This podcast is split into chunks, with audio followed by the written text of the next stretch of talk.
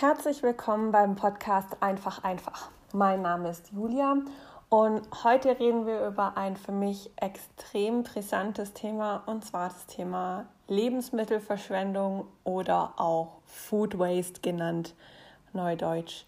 Und ähm, ich bekomme das aus meinem näheren und weiteren Bekanntenkreis immer wieder mit, dass extrem viele Lebensmittel weggeschmissen werden ähm, aufgrund von Mindesthaltbarkeitsdatum, Unwissen und so weiter. Und dann habe ich mich mal ein bisschen informiert und in einer Studie wurde festgestellt, dass jeder Deutsche im Jahr im Schnitt 85 Kilogramm Essen wegschmeißt. Also das muss man sich mal überlegen. 85 Kilogramm noch gutes Essen landet im Müll. Und ähm, das sind fast 13 Millionen Tonnen pro Jahr. Also das ist eine unvorstellbar große Summe.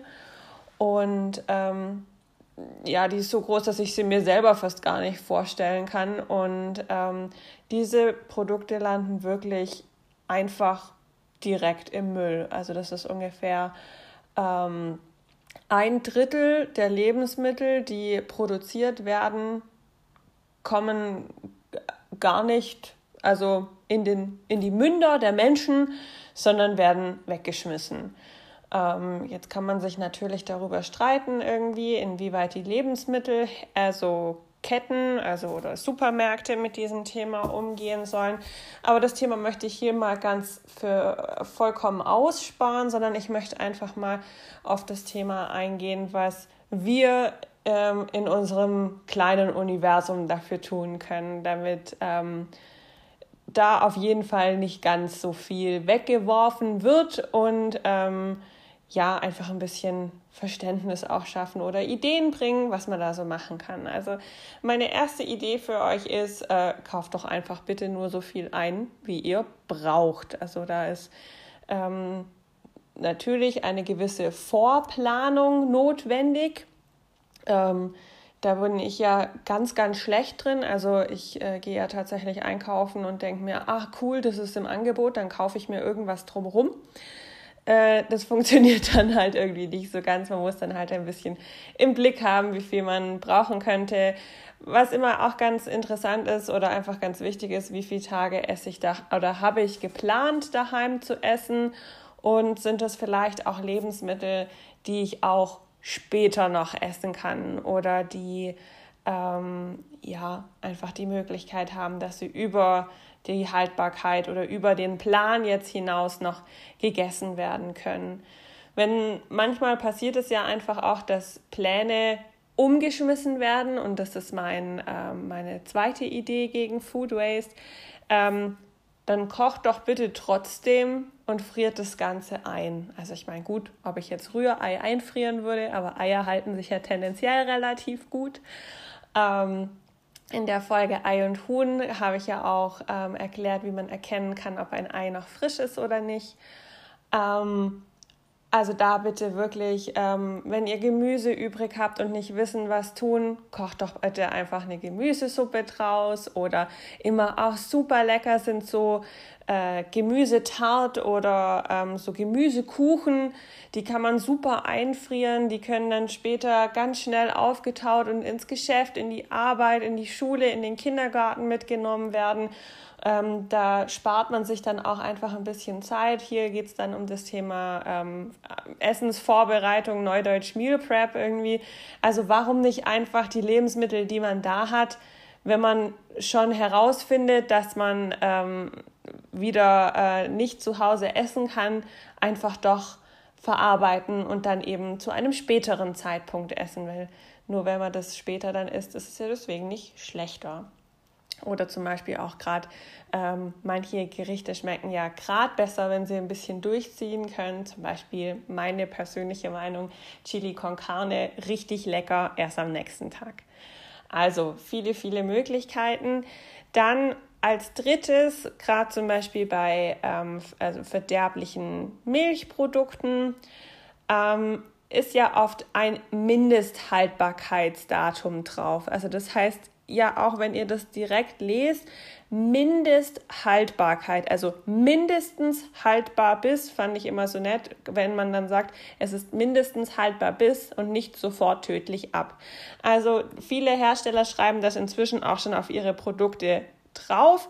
Wenn es über dem Mindesthaltbarkeitsdatum ist, dann macht es doch bitte auf, riecht einmal dran und wenn das noch in Ordnung riecht, und ihr dann den ersten Löffel in den Mund tut und das auch noch in Ordnung schmeckt, dann kann da überhaupt nichts schlecht dran sein. Also zum Beispiel Joghurt ist zu 100 Prozent viel, viel länger haltbar als dieses Mindestbar äh, ich kann gar nicht sprechen, Mindesthaltbarkeitsdatum. Ähm, bei Quark ist es dasselbe, bei Buttermilch ist es dasselbe. Also bitte achtet da drauf, auch bei Käse. Wenn Käse nicht schimmelt, ist er noch gut. Also da ist überhaupt, da kann überhaupt nichts dran sein. Bitte, bitte ähm, werft es dann nicht weg, nur weil das Mindesthaltbarkeitsdatum überschritten ist. Aber auch dazu, bitte, bitte, ähm, wenn es schimmelt, dann nicht mehr verwenden. Dann ist es wirklich schlecht und dann wirklich entsorgen entsprechend ähm, und ähm, dann wirklich auch nicht weiter essen. Wo ich ähm, ein bisschen kritischer bin, ist das ganze Thema ähm, Fleisch und Fisch. Ähm, hier bitte beachten, Fleisch wirklich ähm, so frisch wie möglich kaufen, so frisch, äh, so schnell wie möglich verarbeiten.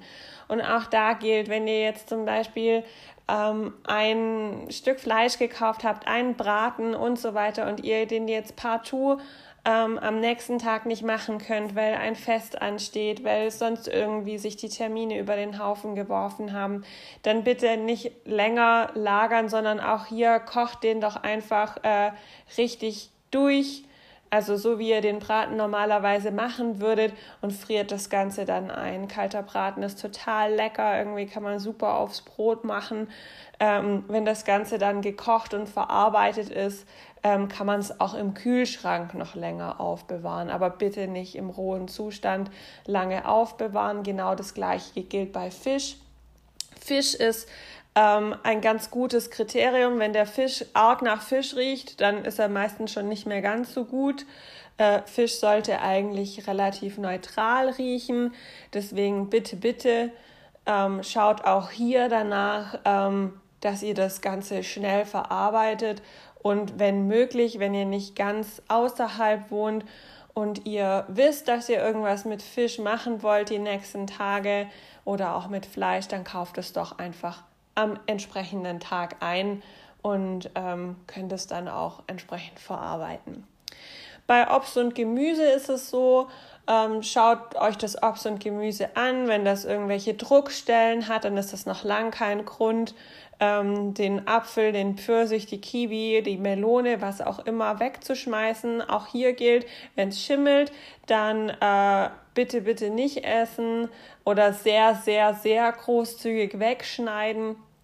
Aber da würde ich tatsächlich auch verstehen, wenn ihr sagt, nee, wollen wir nicht. Aber wenn das wirklich nur eine leichte Druckstelle ist oder irgendwas, dann einfach abschneiden und drumherum ähm, weiter essen. Wenn man sich da nicht so ganz sicher ist, ähm, dann wirklich trotz allem großzügig drumherum wegschneiden und das Ganze dann verkochen. Gerade bei, äh, bei Obst funktioniert das super.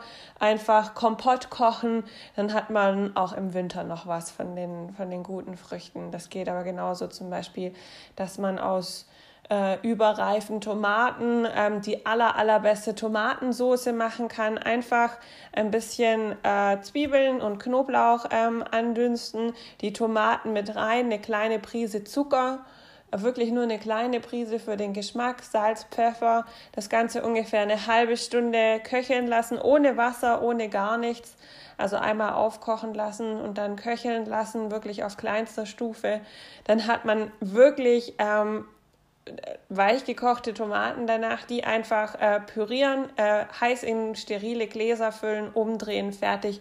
Schon sind die äh, leicht äh, überreifen Tomaten verarbeitet und im Winter ist einfach total toll, wenn man diesen sommerreifen Geschmack ähm, sich nochmal herholen kann.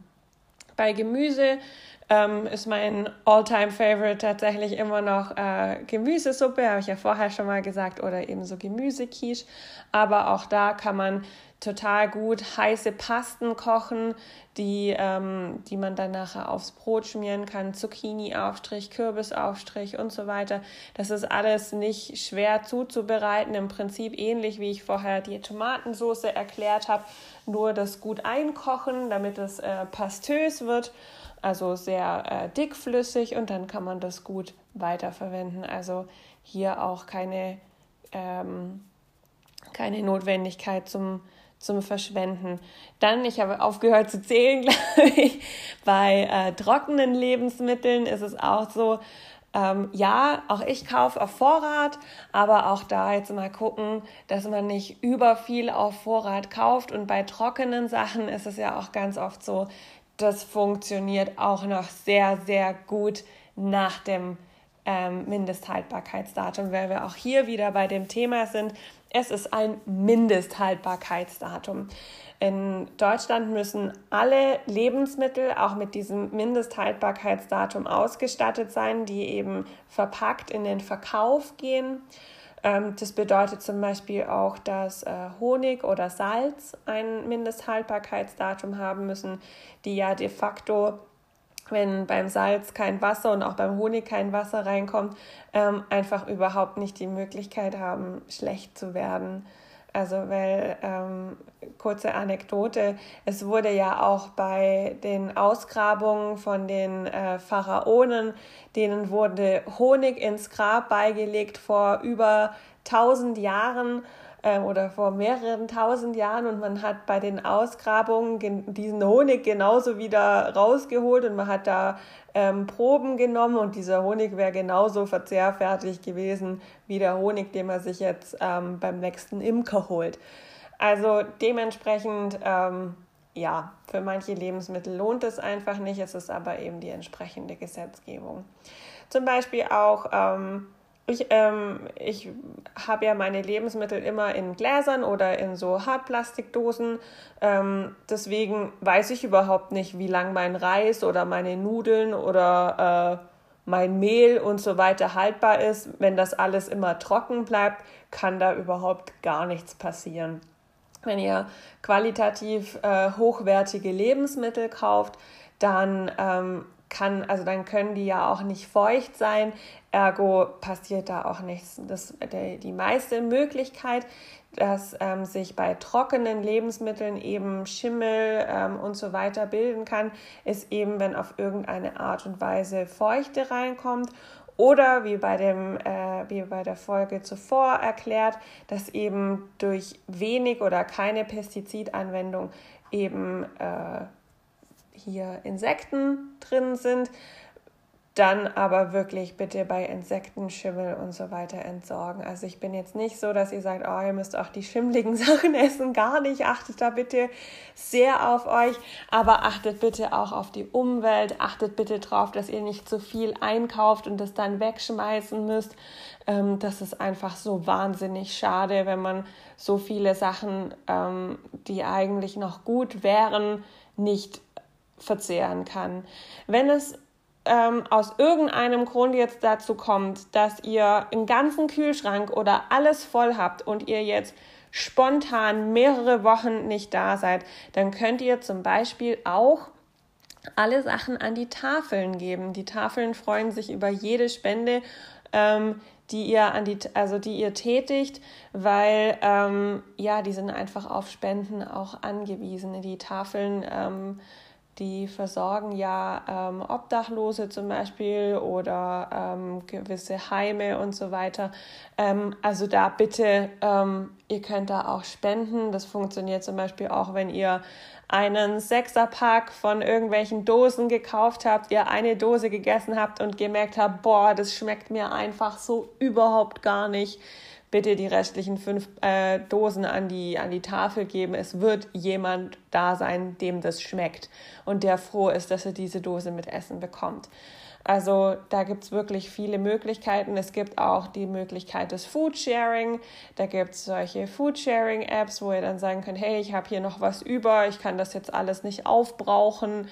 Ähm, dann wird irgendjemand, äh, also ihr könnt es dann in dieser App online stellen, dann wird sich irgendjemand bei euch melden, der dieses äh, Essen bei euch dann abholt. Also entweder für einen Preis, den ihr ausmacht, oder halt entsprechend geschenkt, weil ihr es ja eh nicht mehr gebrauchen könnt. Und ähm, wer, also was ich auch eine sehr schöne Idee fand, habe ich auch gelesen, es gibt auch so ähm, mir fällt jetzt allerdings der Name nicht ein, ähm, so äh, Veranstaltungen, bei denen ähm, man dann sozusagen statt Food Waste ähm, Leute in sein Wohnzimmer einlädt und die dann entsprechend verköstigt, irgendwie, damit man die Sachen eben nicht wegschmeißt und damit man ein bisschen mit neuen Leuten in Kontakt kommt. Einfach mal googeln irgendwie, ich äh, habe jetzt gerade nichts da, ähm, einfach statt äh, Food Waste äh, Restaurant, Wohnzimmer, Restaurant, irgendwie sowas war das. Und ich war total begeistert irgendwie, dass das funktionieren kann. Habe ich jetzt selber noch nicht ausprobiert, wie das, wie das laufen kann, möchte ich aber auf jeden Fall mal machen. Ähm, wenn ich das dann mal gemacht habe, dann werde ich hier auf jeden Fall berichten. Ich hoffe, ähm, ihr konntet ein paar Ideen mitnehmen oder auch ähm, was, ähm, was man machen kann gegen Food Waste und gegen Verschwendung. Ähm, wenn ihr noch mehr Ideen habt, was man ähm, gegen Food Waste machen kann, dann meldet euch doch gern bei mir. Bis bald, eure Julia.